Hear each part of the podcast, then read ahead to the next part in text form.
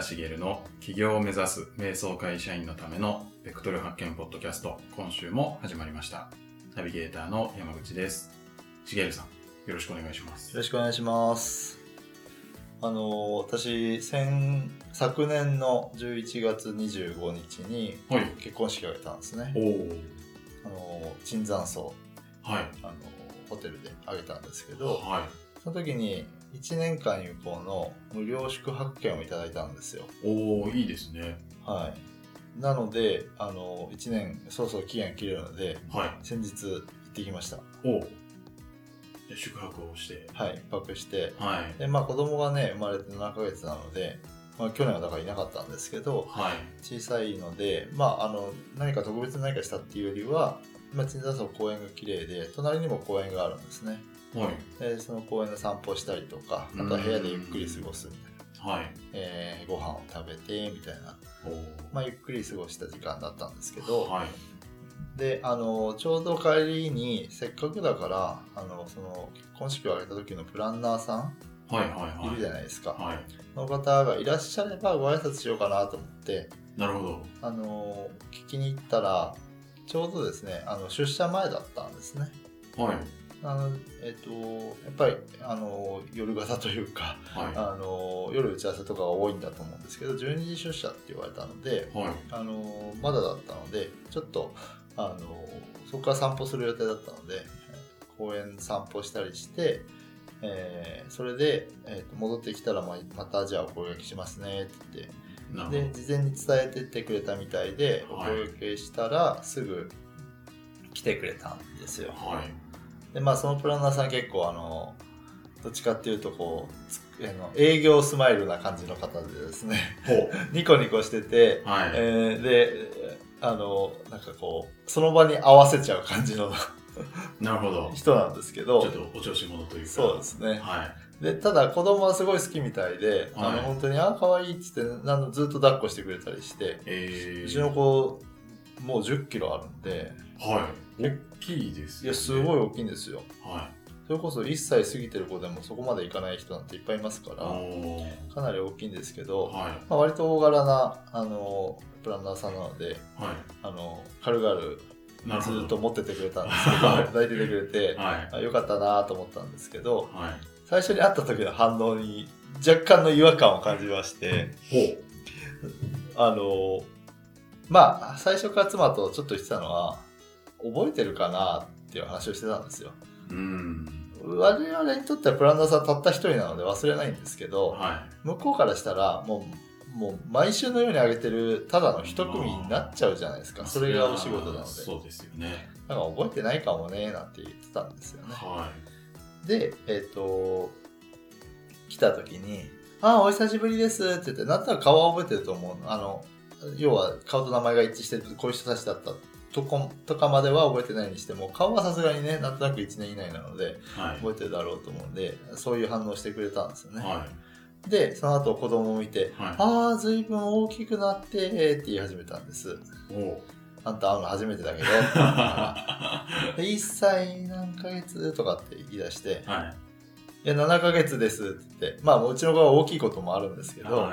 まあ、そういう反応で「あそうですよね。お腹大きかったですもんね」みたいにね。はいなったわけなんですよ。なるほど。はい、それでああの覚えてなかったのを徐々に思い出したのかなみたいな、はい。でその後の会話はまあ一応噛み合ったのではい。あの思い出したんだろうなっていう感じはしたんですけどはあのまああの別にどうでもいい話なんですよ。まあ初めからまあ全部が全部覚えてないだろうなっていうふうにも思ってたしそれはい。しょうがないなと思ってたんですけど、もうビジネスをやる上ではちょっとなんかこうそういうところを気にする人もいるんじゃないかなとか、いはい。私たちはもう結婚式挙げた後なので、はい。まあ挙げた後でもね今後も宿泊してもらいたいとかって思うんだったら、あのやり方はあると思うんですけど、はい。例えばクライアント候補になりそうな人が何回かお会いしてて、久しぶりに会う時にはい「あの人どういう人だっけ?」とかってあるじゃないですか。ありますねなんかそういう時に、はいあのこうちゃんと覚えてられた方がビジネスチャンスにつながるなぁなんて思いましたね。うんなるほどああの時の誰々さんですよねって、こんな話してましたよね、どうですかなんて、はい。久々に会って言われたら、あ、この人ちゃんと覚えてくれてるってあ思いません？ーはい。嬉しいですよね。ですよね。はい。顔を覚えるの苦手なんで、はい。それ苦手なんですけど、ちょっとそのプランナーさん見て、全然悪い気はしなかったんです。あの、はいしょうがないなと思ってるんで。で、感じも良かったし、はいいいんですけど、いや、自分がもしそういう場面になったら気をつけようってはい。思った出来事でした。はい。私も気をつけます。忘れてたらごめんなさい。ですね。いや、そういう時はもう忘れてたらごめんなさいするしかないですよね。そうですね。どっかでお会いしましたっけって言うしかないですよね。はい気をつけます。気をつけましょう。はい。はい。では、今日も本題の方へはい。お願いします。はい、あのー今日はですね、あのビジネス、うんどんなことをやろうかなっていうふうに思ってる人が、いわゆるネタ探しっていうんですかね。はい。ビジネスのネタ探しをすると思うんですよ。はい。で、その時に、えーのようーんと、まあ、思いつきやすいものとしては、自分が何かを誰かに提供するのがビジネスじゃないですか。はい。それこそサービスにしろ、物販にしろ、はい。私がやってるコーチングもそうですし、何か相手の利益なものを提供するわけですよね。うん。その時にこう自分が得意なものを提供したいっていう気持ちってありません？はい。得意なものだと、いいじゃないですか。いいっすよね。はい。あそれは本当にいいと思うんです。はい。ただ得意なものを提供する提供の仕方って実は注意点があってですね。はい。あのーそこをちゃんとお伝えしたいなと思って今日はおります。はいはい。注意点。はい。はい。例えば得意なことって何かあります？得意なこと。い。エクセルがちょっと得意です。あ、本当ですか？はい。あ昔から得意でした？そうですね。結構大学時代にデータをそのエクセルで結構集約したりまとめたりみたいなのが、まあ、好きだったし、はいはいは結構やってたんでい。なるほど。得意ですね。なるほど。そうなんですね。はで、えっと、じゃあ、こう、エクセルで集計したりとか、そういう仕事も全然できるっていう感じですかね。い。はい。エクセルを人に教える仕事ってどうですか？教える仕事、はい。どうなんだろやったことあります？うう。やったことないですね。ん。でもなんか多分はい本、本読みは載ってるよってはいはい結構思うんですよ。あーまあ、なるほど最近だとネットでもう検索すればはいはいはい。出てるから、はい。なんか教えるまでもないんじゃないかなみたいなななるほど。感覚はあるんではいすけど。はいはい。そういうそうなんですね。はうん。あのーそういうふうにやっぱ思いますよね。い。はちなみに、こう、この人本当にパソコン苦手だな、みたいな人に出会ったことってあります？い。ああ、ありますね。その人に、はい。いや本読んだり調べればわかんじゃないのっては思いますか？い。いや、その人は、ちょっと、いろいろ教えてあげないと、はい。多分できないでしょうね。はい、そうですよね。はい。その人ができないのがなんでできないんだろうって思いません？うーん。まあ、そう、確かになんで、はそのエクセルの難しいことはともかい。く、はい。なんかこう、え、これできないの結構辛いなって思う人とかもいるじゃないですか。ありますね。ありますよね。はい。でそういう人、なんでできないんだろうって、要はその人ができない気持ちがわからなかったりするんですよね。うーん。え、書いてある通りじゃんとか。例えばですね、その、組み立ての家具を組み立てられないとか。え、書いてある順番通りじゃないみたいおお。そんな人いるんですか？な。いるんですよ。いるんです。はって思うじゃないですか。はい。で、えっと、それは、まあ、その人が苦手っていうのもあるし、こっちができるってこともありますよね。うーん。で、その今お話ししたい注意点、はい。何かってことなんですけど、得意なことを人に教えるっていうのは、はい。ちょっと、あの、ちゃんと気をつけないと、あなたがやるべきことじゃないかもしれませんってことなんです。得意なことを教える。はい。そうなんですかははい。得意なことを活かして、はい Excel のその何かをやる。っていうのは全然やっていいと思うんですけどはい。じゃあ Excel 得意だから Excel を教えるはい。これをやるといいかどうかってはい。ケースバイケースで結構やらない方がいいことも多いんですよ。うーん。得意なのに、得意なのに。教えるのはやんない方がいいはい。ことが多いんですか、はい。お。うそうなんですか？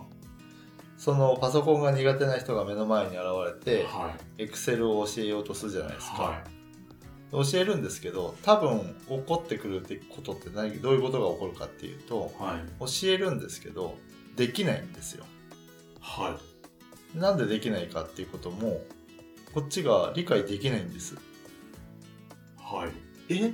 これをこうするだけだよ？みたいな例えばですねこの操作をこうするって言ったからそれやればいいんだけどはい。えそれどうやるんですか？みたいなえいやだからこれをこうすんだよ？みたいなはい。そんな経験ってないですか？いやーあります。ありますよねはこれ何かっていうとできる人からすると当たり前なんですけい。どはい。できない人からするとそれはできないことなんですよだからそれを教えてほしいと思ってるんだけどうーん。できる人はそのできない人がなんでそこに詰まってるかが理解できないしはい。できない人のそのことに対してできないことへの気持ちも理解できないんですうーん。なぜかってできないからあできるからできちゃうから。もともとできるからはい。はい。で物を教える何かを教えるとかあのいうことをやるときにできるから教えるんですけど先生はですけど、えー、ともともとできて得意なものだった場合にできない人が集まるところにで教えようとするとそういうことが発生するのでうん。それは本当にあのどっちかっていうとやっちゃいけないことの一つですねなるほだって分かんないんですもんど。できない人の気持ちとか。気持ちも分かんい。ないしできないことの理由が分からないと、はいあなたは実はそのことに関して解決できない人ってことなんです。確かなんでできないのって思ってる時点に。ではアウトってことですよねい。、そうですね。はい、なるほど。これ意外な盲点なんですけどはい。あの本当にここはあの気をつけてくださいねっていうことですねなんか名選手がはい名監督にはならない的な、はいね、コーチにはならないみたいなはいのとちょっと似てたりする。あ似てるとこもあると思いますただあの例えばそのプロのサッカーや野球とかっていうとはい。選手たちも一流なのではい。あのそこはもしかしたらそれでも名監督が名コーチになったりすることあるんですよね。はい。あ名選手が名監督になったりはい。そういうことあるんですけどそれはあの相手のレベルが高いからうん。理解してもらえるんですよなるほど。自分のその高尚な教えも。はただそのおトップのお選手がい。はい。あの初めてやる小学生に教える時にはい。名コーチになれるかどうかっていうとそれは疑問です。確かにもう全然多分レベルというかはい世界が違いますもんね。はいなるほど。でサッカー選手であの中澤って、はい中澤選手はい。ヘディングが強かったバーヘッド。ボンバーヘッドはい。彼は教えるのすごい上手だなと思うんですよねあ、そうなんですか？あの番組とかで見たことあるんですけど、はい。あもういや小学生に教えるのを見たことあるんですけど、はい。すごい上手なんですよえー、でも彼って結構なんかこう苦労人じゃないですか確かそうですね。あのベルディに入る前に、はい。えー、と確か高校卒業してるのにはい。高校生の試合に混じってあの視察が来るの分かってたからあベルディユースとの試合だった。中で、はい。えっと、19歳なのに、はい。あの高校生自分の出身高校かな。はい。要は後輩に混じって高校生のふりして活躍して、そこで引き抜かれてるんです。あ、そうなんですか？それを狙ってやって。すごい。だからそれまでは成果出せてなかったりもちろんその素人レベルではトップだったと思うんですよ。うん。でもやっぱり結構苦労を重ねた方なんだなっていうはのがあってその本当に超一流でずっと自分がこうできてきた人が初心者に教えるのができるかっていうと、うん中澤選手がそれができるのは、もしかしたらできない人の気持ちが分かってんじゃないかなと思ったんですよ。うんサッカー始めるのも確か遅かったんですよね。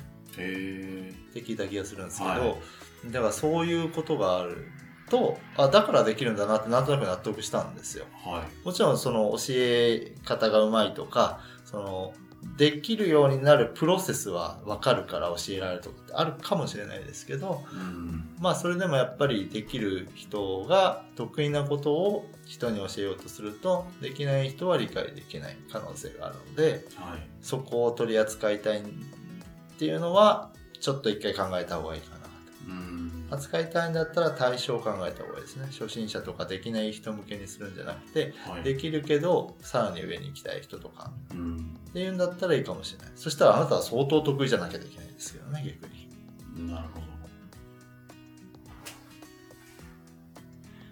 はとすると、い。はい。じゃあ人に教えることってできないってことになっちゃいませんかってなるじゃないですか。うん。得意なことを教えられないけど、はい。自分が苦手なことを教えられないじゃないですか。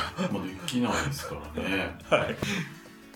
はってなるんですけど実はもう一つ今日お伝えしたいのがあのネタ探しってお話をしてるのでい。はい。一つポイントにとしてあのお伝えしたいんですけど自分ができなかったことができるようになったこと、できなかったことができるようになったはい、こと。はい。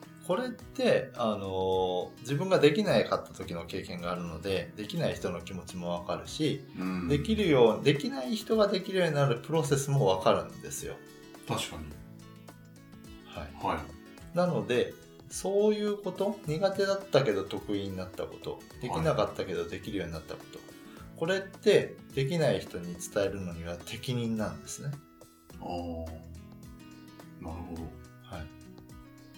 はい、できない気持ちわかるし、理由もわかるし。理由もわかりますよね自分ができなかったんだからはい。あの時確かにできなかったなーって、はいでもこれここのコツ掴んだらできるようになったんだよなとかうん。なるほど。そうそれで思い出した超くだらない話をしてもいいですか？はい。私昔あの指パッチンができなかったんですおお。いくらやってもは音が鳴らないです昔やってたらやりますよい。はい。聞こえるかなはい。なんか微妙じゃなちょっといですか。怪しいですね。怪しいですよね。はで、父とい。は姉ができたんですよい。。はどうやってやるの？って聞いてい。、はずーっと、あの、なんか、あの、まあ、教えてくれってことでもないけど、いや、普通にこうやって、なんか、親指と中指くっつけて、弾けば鳴るんだよって言ってるんです。い。はでも微妙な音なんです。い。はで、ある時できるようになったんですね。い。で、いきますよ。おはい。まあ、普通になるじゃないですか。おはで、できるようになって気づいたんですけど、い。はい。指パッチン大事なのって薬指なんですよ。マジっすか？鳴らせます？鳴らせます？は薬指に当たってません？薬指上げてやってもらえます？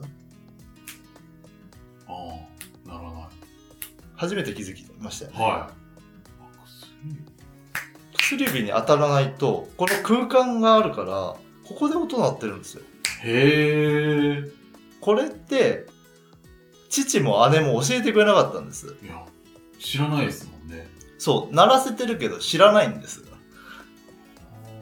でも私は指パッチンを、はいあの少なくともこれがわかるので、私一生懸命こうやってたわけですよ。なるほどこうやってたって見えないですよね。薬指を上げてたんあでーす。で、この、なんていうんですか、ここ。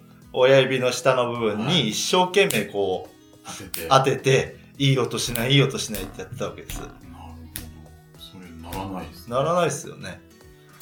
で、薬指をある時たまたまこうしてはいやったら、鳴ったんです。で、姉と父に思ったのは、薬指のことをい教えてくれないじゃんって 思ったわけですよ。なるほど。え、なんでならないのって言われてたわけです。はい。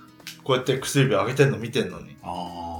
できる人には、できてない人の格好もちゃんと見てないから、まあ、そうですね。気づかないんですよね。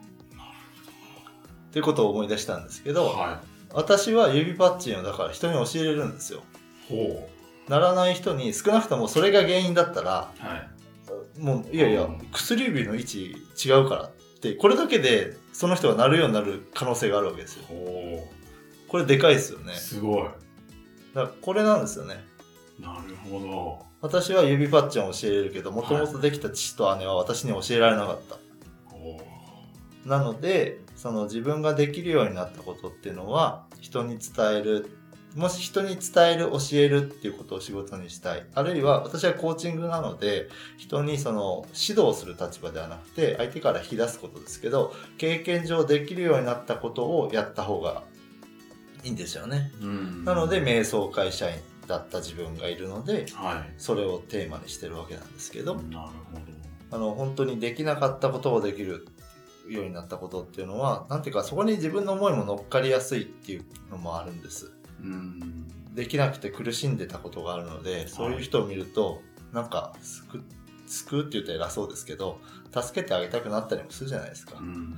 それがこう自分のビジネスの、その、なんていうんですかね、あの、使命みたいなものになっていくこともありますし、うんあの、うん得意なものを探すのももちろん必要なことです。強みを見つけてくださいって話も今までしてきたんですけど、できなかったことができるようになったものっていうのがビジネスのネタという意味ではとってもヒントになるので、あのそういうものを探してみるといいんじゃないかなと思います。なるほど。はい。指パッチン、めちゃめちゃわかりやすかったです。今、あの、はい思い出しました。はいピーって。でもそしたら今聞いたから、私も指パッチン教えれるようあ、そうですね。になりました。はい。無意識でできてたけど、そうですねあそこが大事なんだって知ったんで。はい。はいそうですね。ですから、まあ、指パッチンはすごくシンプルな一つの動作なので、はいあのいいんですけどそれがこう逆にあのできるのに伝えられない人にはい教えることもできるようになるかもしれないですね。あできなかったのができるようになった人こうだからあなたできてるんですよっていうのをそうです。あなたができてる理由を説明できるかもしれない。そうするとその人もまた教えられるかもしれないから、その人はもともとできるわけだから、できる部分は教えられるわけですよね。なので、こう、講師を育てるみたいな仕事もできるかもしれないですね。なるほど。えさせられるテーマだなって個人的には思います。はい。はい。ありがとうございます。ありがとうございます。じゃあ最後にお知らせです、えー企業を目指す瞑想会社員のためのベクトル発見ポッドキャストでは皆様からのご質問を募集しております、えー企業ややりたいこと探しのお悩みなどしげるさんにお答えいただきますのでどしどしご質問ください、えーポッドキャストの詳細ボタンを押しますと質問フォームが出てきますのでそちらからご質問いただければと思います。はい。それでは今週はここまでとなります。また来週お会いしましょう。ありがとうございました。ありがとうございました。